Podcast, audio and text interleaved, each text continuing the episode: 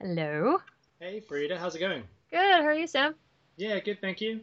Thanks for taking time out of your day. It sounds like it's been quite a busy schedule. I never know what it's gonna be. It just happened to be. So happy to. Thank you very much.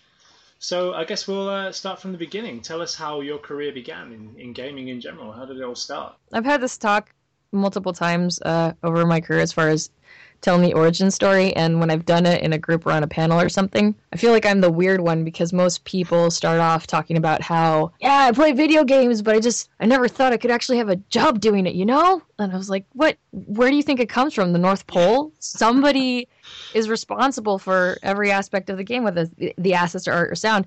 And I always knew that. And I don't know if it's because I went to performing arts high school, so I have this very clear idea of that it takes a small army to get anything done.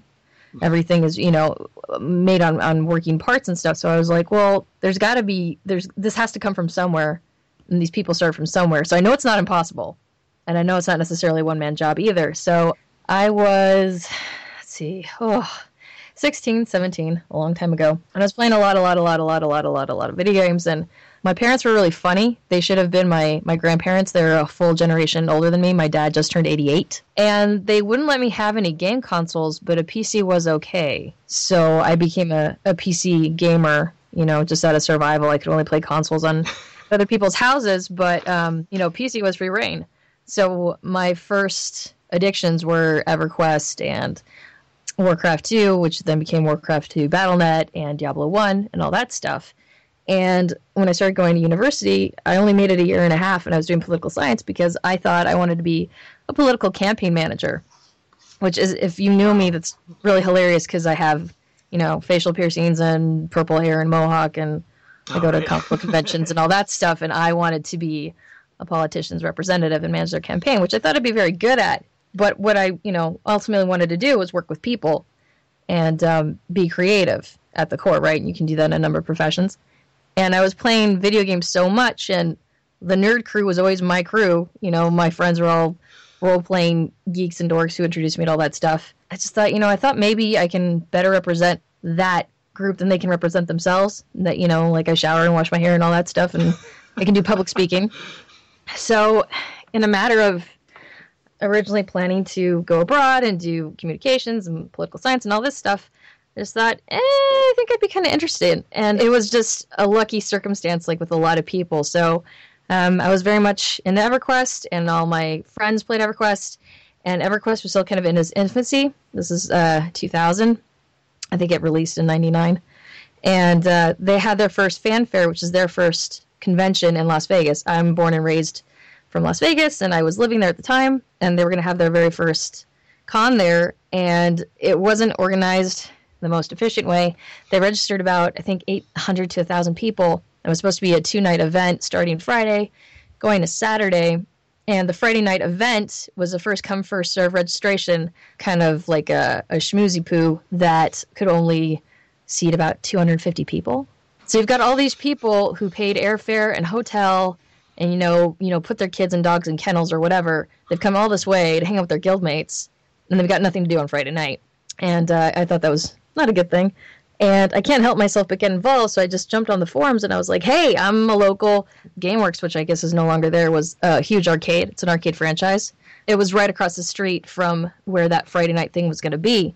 So I kind of galvanized and spammed and said, "Just go across the street to GameWorks. I will make it my business to tell everyone at this party because I happen to make it in um, that as soon as we're done here, we're going to go across the street." Um, in the meantime, you know, have a drink, have dinner, hang out, be really vocal about I'm with EverQuest, blah blah blah, and I'll bring people over. And if I can find Sony employees, I'll bring them over too. And apparently, it worked. Um, and I was running around the party.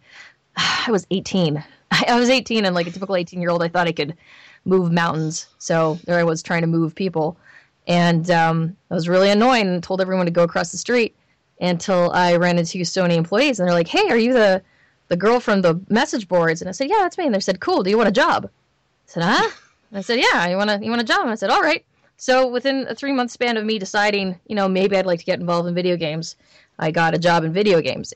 I started at the bottom like most people. who don't quite know their place yet. So I was in customer service for EverQuest, so a game master for two and a half years. And then I was a VP's assistant for a year, which basically meant I made a lot of phone calls and faxes and travel expenses for adult men. You know, the only negative review I got from my boss was that I just wasn't really being fully used. And I could agree with that.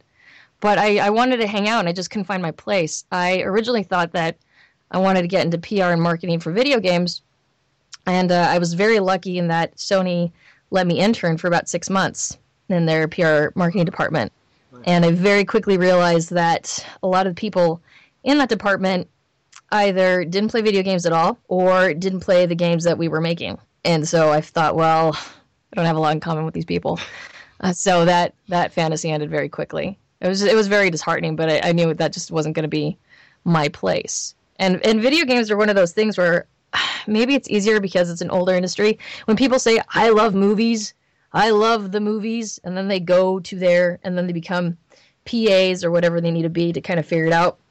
I think they might have an easier time of figuring out what it is, um, what position they fill. You know, talking about an army that gets a production done. So maybe they quickly figure out, I want to be a cinematographer or director or producer, da da da da da. Video games, we're still making it up. And it's not really it's not really that well defined because depending also on the size of your company, that defines how many hats you wear. You know, so if you, you started a larger company like I started a publisher like Sony, everything is a lot more compartmentalized because they have a bigger budget for more heads. Whereas if you start maybe in a garage situation, you you get to be just like in the 90s, the programmers were the sound designers, were the game designers, or sometimes the artists, and there's no uh, one size fits all. So I think I had a harder time figuring out where I fit because those roles aren't clear cut anywhere. So it took me a little bit longer. So I would get frustrated because I saw my friends moving out of tech support and customer service into game design within a year or two. And it was obviously a good fit for them and it was not a fit for me. I have no interest or ability in, in programming. I'm definitely not an artist. I can't draw a shark. I, I just was really confounded, but you know, I'm still like that kid, uh, like Quentin Tarantino or Robert Rodriguez or any of those guys who goes off about I love movies, and it's it's not enough to try to absorb it into your body. You actually have to do something yeah. that contributes. So it wasn't until EverQuest 2 came about, and for the first time, Sony Online had an audio department and they staffed up. A bunch of people came over from a now defunct company from Boulder, Colorado. They came to San Diego, and they had so many lines of VO. It was the most auspicious, huge production to date, to that date of VO. It was over 100,000 lines of dialogue, wow. and it broke everyone in Los Angeles. And there's still a lot of post traumatic stress disorder with multiple casting directors and actors and studios. If you ask around, there's still like waves of trauma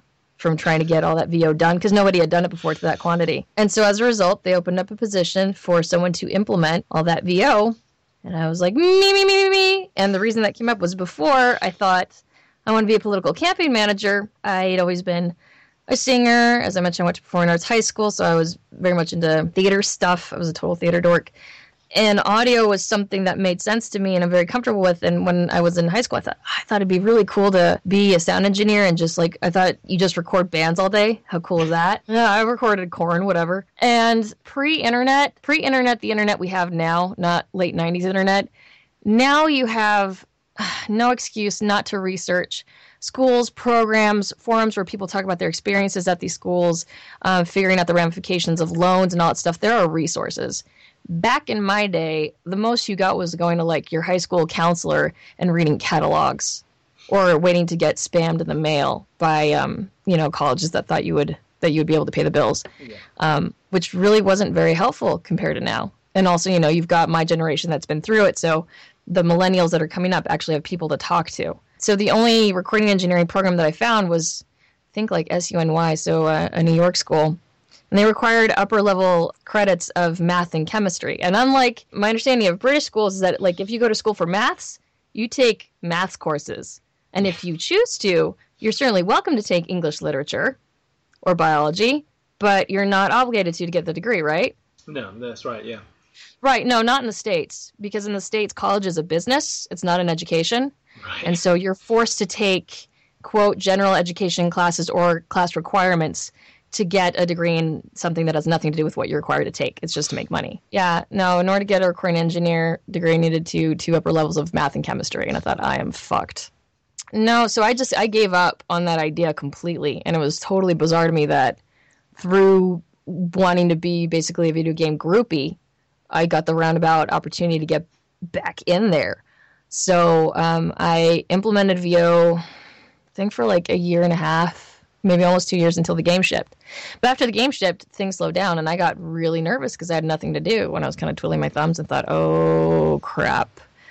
And in order for me to do what I was doing, because sometimes I would be responsible for cleaning up files that, for whatever reason, you know, got missed, excuse me, or needed to be edited, I had a copy of SoundForge, and uh, so I got ballsy and I said, hey, I I think I want to do this. And they're like, what do what? I understand better now, but at the time, I guess because I was watching all these sound designers kind of do everything, I got asked at first when I when I showed interest in branching out and trying sound design. They were like, "Well, what what do you want to do, VO or sound design?" And I said, "I don't I don't understand the question because I was fully aware that you know when you go to some studios that have one or two sound people, they are all responsible for the sound design and the implementation and the VO management and the VO production and the VO scheduling and all of it. They don't get to choose; it just has to get done. So, you know, again, being at a bigger place where there's room to be compartmentalized and specialized, I didn't understand the question of what do you mean you're forcing me to choose something? And they already had a VO producer. So, and like I said, VO had slowed down. So I thought, well, is that sound design? And there was one guy, Mike Smith, who I always credit as my mentor. He gave me a shot. I'm very lucky in that I didn't have to go to school. I'm lucky, and it's also a, an Achilles heel in a lot of ways. But he just sort of started me off with simple stuff like doors and footsteps and chests and uh, just said, yeah, if you think uh, you can handle it, go ahead. Cool. And he was very patient with me, but basically gave me the opportunity to prove that I could actually make sound, and I did. It really can change, make or break a career if one person gives you a chance. Yeah. It only takes one person. So, and I, I'm a huge believer in, in paying it forward. I don't think there is pretty much no benefit universally if you're working with someone who's difficult or someone who's struggling, if you make it worse for them, you're actually making it worse for you. Because at the end of the day, the industry is so hmm. small. I always say, I never say goodbye to people. I just say, you know, I'll see you later because we're going to work again at some point, somewhere. I don't know on what, but we will. So, you know, if you burn your bridges, burn it well. And uh, if you have an opportunity to help improve someone else's experience or education or whatever, it actually comes back to you both ways and then you know vice versa if it's negative. So yeah, I was lucky that somebody took a shot on me, and and it, it is true because now that I'm full time VO. I've auditioned for friends projects for people that I've worked with previously. I've been brought on by, I've been directed by people that I directed for games. It's really bizarre. Nice. but it's it's cool to keep those relationships because we can't we just can't get away from each other. Yeah. The industry is too small. So that's pretty much how I got started. It was a, a little bit more um, eclectic and, and random and also lengthy of a start than some people. I mean, I that's why I bring it to school. I think it's really great that now if you decide young, I want to be a game designer, I want to be a game programmer, I want to go do game audio. There are schools with very specific specialized programs, and you can go away and then come out with already some sort of experience because a lot of those have final exams of actually making a game and actually implementing assets. And that's great. You don't have to learn on the job and make mistakes while getting paid for it and then be embarrassed professionally. So I think that's amazing. It, it's about saving your your ego and your psyche, your the, the your general mental health and your frustration. Because here's the thing, you can, I mean, if you're tenacious enough and you have a thick enough skin, you can certainly lock yourself away and by yourself do all the googling and the research and read all the manuals and watch all the youtube tutorials because those resources are out there and that's wonderful. But also at the end of the day you have to work with people unless um, again if you make a game all by yourself hats off. If you want to work with a creative team on a on a psychological level it's extremely beneficial to get experience working with people. And then also here's the other horrible thing with video games.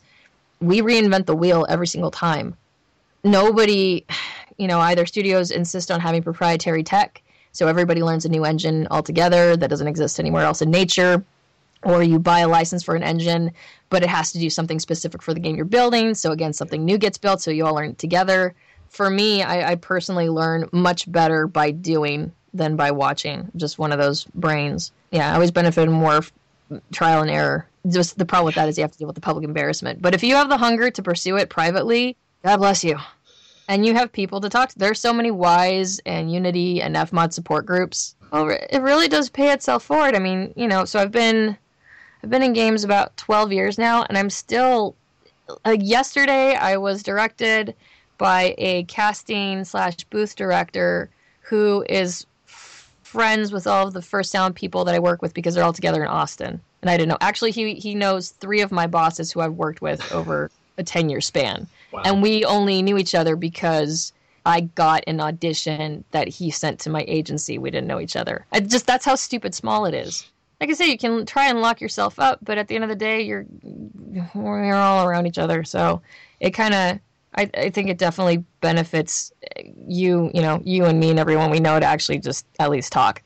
yeah, definitely. That's the main objective, really, isn't it? I mean, people call it networking. It's not always solidly just that, but getting out and meeting people and talking to people is a great part of the process. To be honest. Yeah. So well, something that really cracks me up that I I uh, I notice a lot is people, especially when they're earlier in their career either if they're early in their career or they've been at one place for a really long time, one of the few people that have been at, at an established place that can actually, you know, handle retention and stuff. Here's the thing no company is loyal to its employees because at the end of the day, everyone's a headcount, and either they can afford you or they can't, and no one is irreplaceable.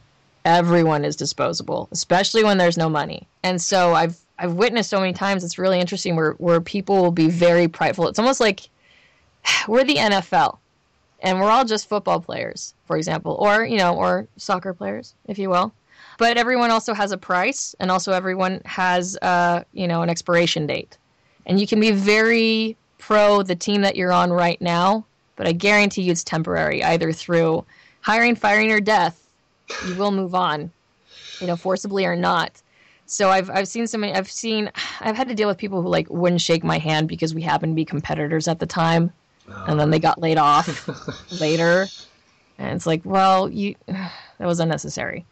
Stuff like that. So I, you know, I think I've just seen too many kind of dickish moves like that that I just yeah, it's not worth it. yeah, it's just there's just no need for it, is there? It's just completely unnecessary. Nah.